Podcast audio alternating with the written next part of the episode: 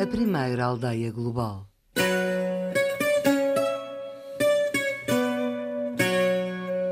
Gastronomia. A receita da massa filo, que durante o período islâmico terá chegado à Ibéria vinda do norte da África, levou à introdução da chamuça. Foi ela que deu origem ao dumpling, uma espécie de sonho, e ao crepe chinês no sul da China e na Tailândia. A mais picante de todas estas inovações foi a introdução do chili, que os portugueses levaram do Brasil e que passou a constituir até hoje um sabor dominante da cozinha de grande parte da Ásia. Da China, os portugueses trouxeram para a Europa o chá, que foi introduzido à Inglaterra por Catarina de Bragança, que se casou com Carlos II.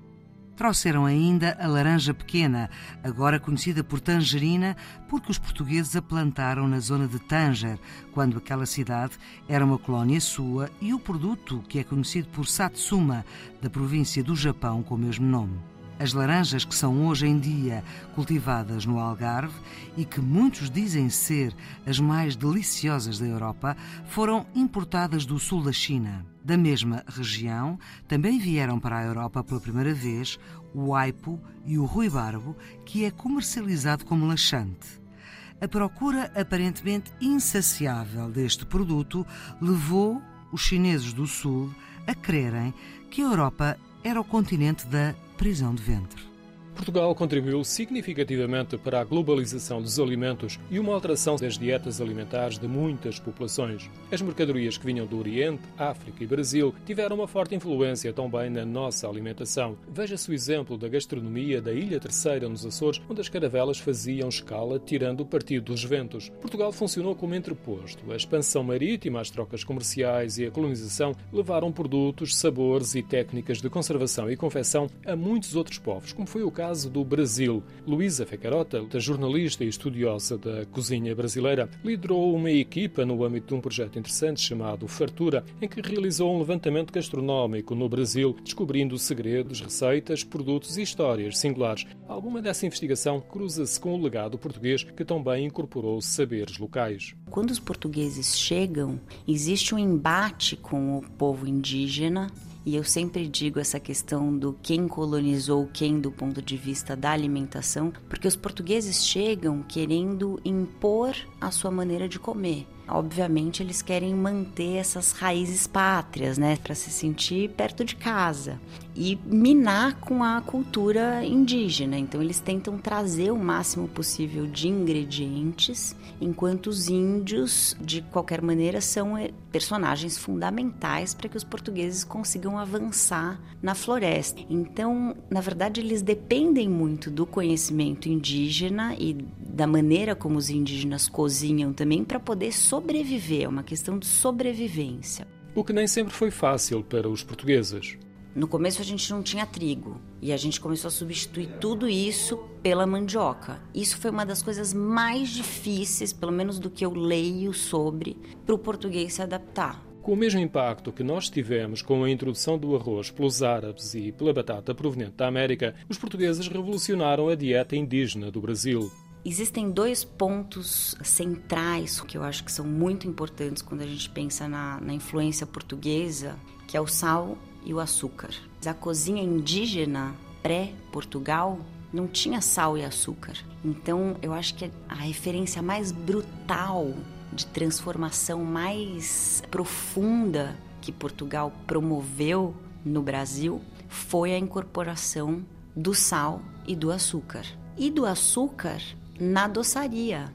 E se você pensar que o Brasil foi um país e ainda é um país produtor de cana-de-açúcar, isso foi assimilado de uma maneira hum, devastadora, né? no, no sentido de muito abrangente, muito profunda.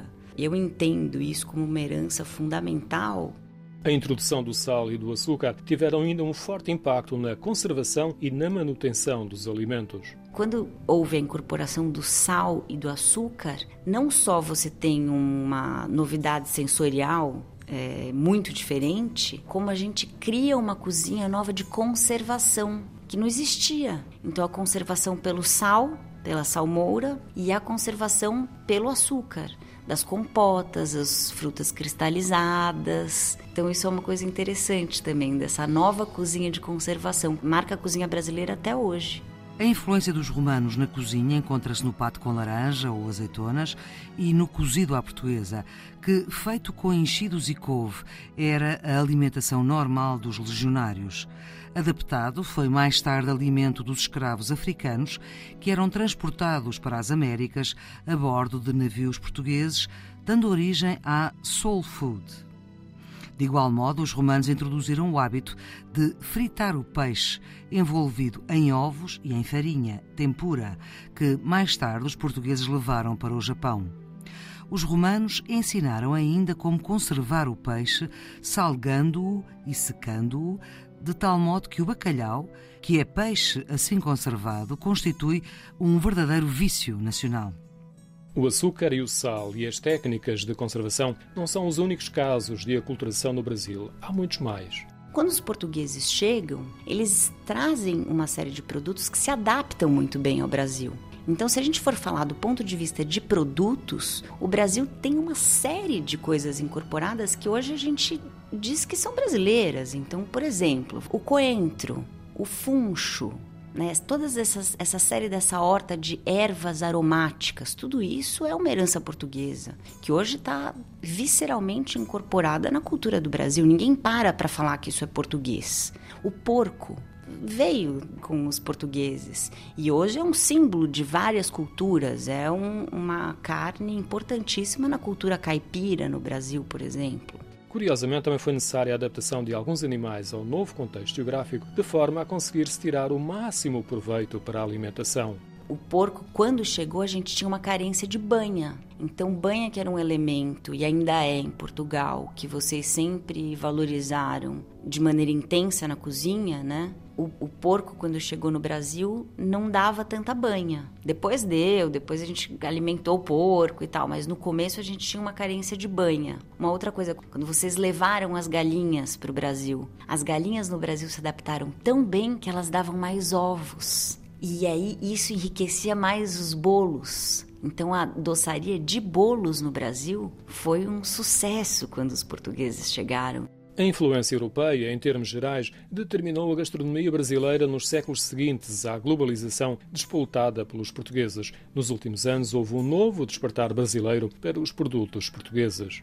Acho que a partir dos anos 90, quando houve a abertura do comércio exterior, eu acho que isso se intensificou de uma maneira brutal, assim. Então, eu entendo que dos anos 90 para cá, isso se fortaleceu muito. E principalmente nos anos 90, em que a gente começa a falar de gastronomia, esses produtos foram muito bem-vindos, não só de Portugal. E no começo dos anos 2000 e principalmente depois de 2010, quando a gente começa a ter a projeção de Alex Atala, que começa a nos dar um olhar positivo sobre o Brasil e, e nos trazer a riqueza do Brasil e falar, vamos olhar para dentro, vamos olhar para o nosso país, para a nossa diversidade e ver que o que a gente tem aqui ninguém mais tem e que o que a gente quer na gastronomia é encantar e é a magia do novo, e o novo não como se fosse um produto novo, porque a gente está falando de produtos milenares, de ingredientes que existem há muito tempo, mas que a gente nunca colocou na boca. Então a gente passa de novo tentar valorizar os produtos locais. Mas a partir dos anos 90, a entrada desses vinhos portugueses, por exemplo, são cobiçadíssimos até hoje no Brasil.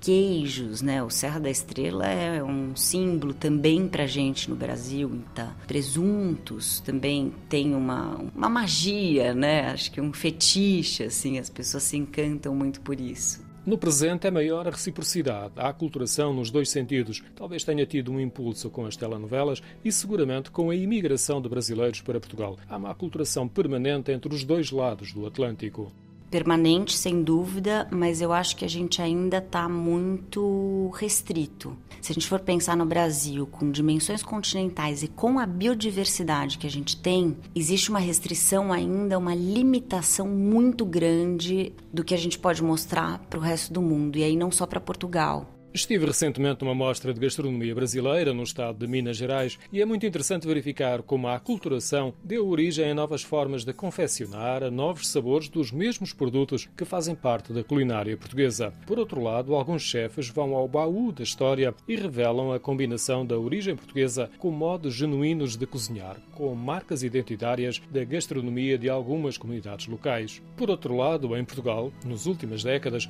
vários trabalhos académicos procuram informação mais mais detalhada sobre o mercado global dos alimentos que foi consolidado na época dos descobrimentos. Por exemplo, trabalhos arqueológicos procuram também perceber como algumas comunidades locais foram influenciadas por essas trocas marítimas, mais concretamente povoações que vivem próximo do Tejo, como é o caso de Sarilhos Grandes. Tem estado a ser investigado uma necrópole de origem medieval que foi descoberta em frente da igreja de São Roque. Foram exumados 21 esqueletos e a investigação bioarqueológica revelou dados interessantes a partir da região do abdômen de quatro indivíduos. De onde se destacam alguns parasitas relacionados com a ingestão de carnes e de águas contaminadas consumo de batata, centeio, trigo, feijão, grão de bico, entre outros vegetais, bem como de crustáceos.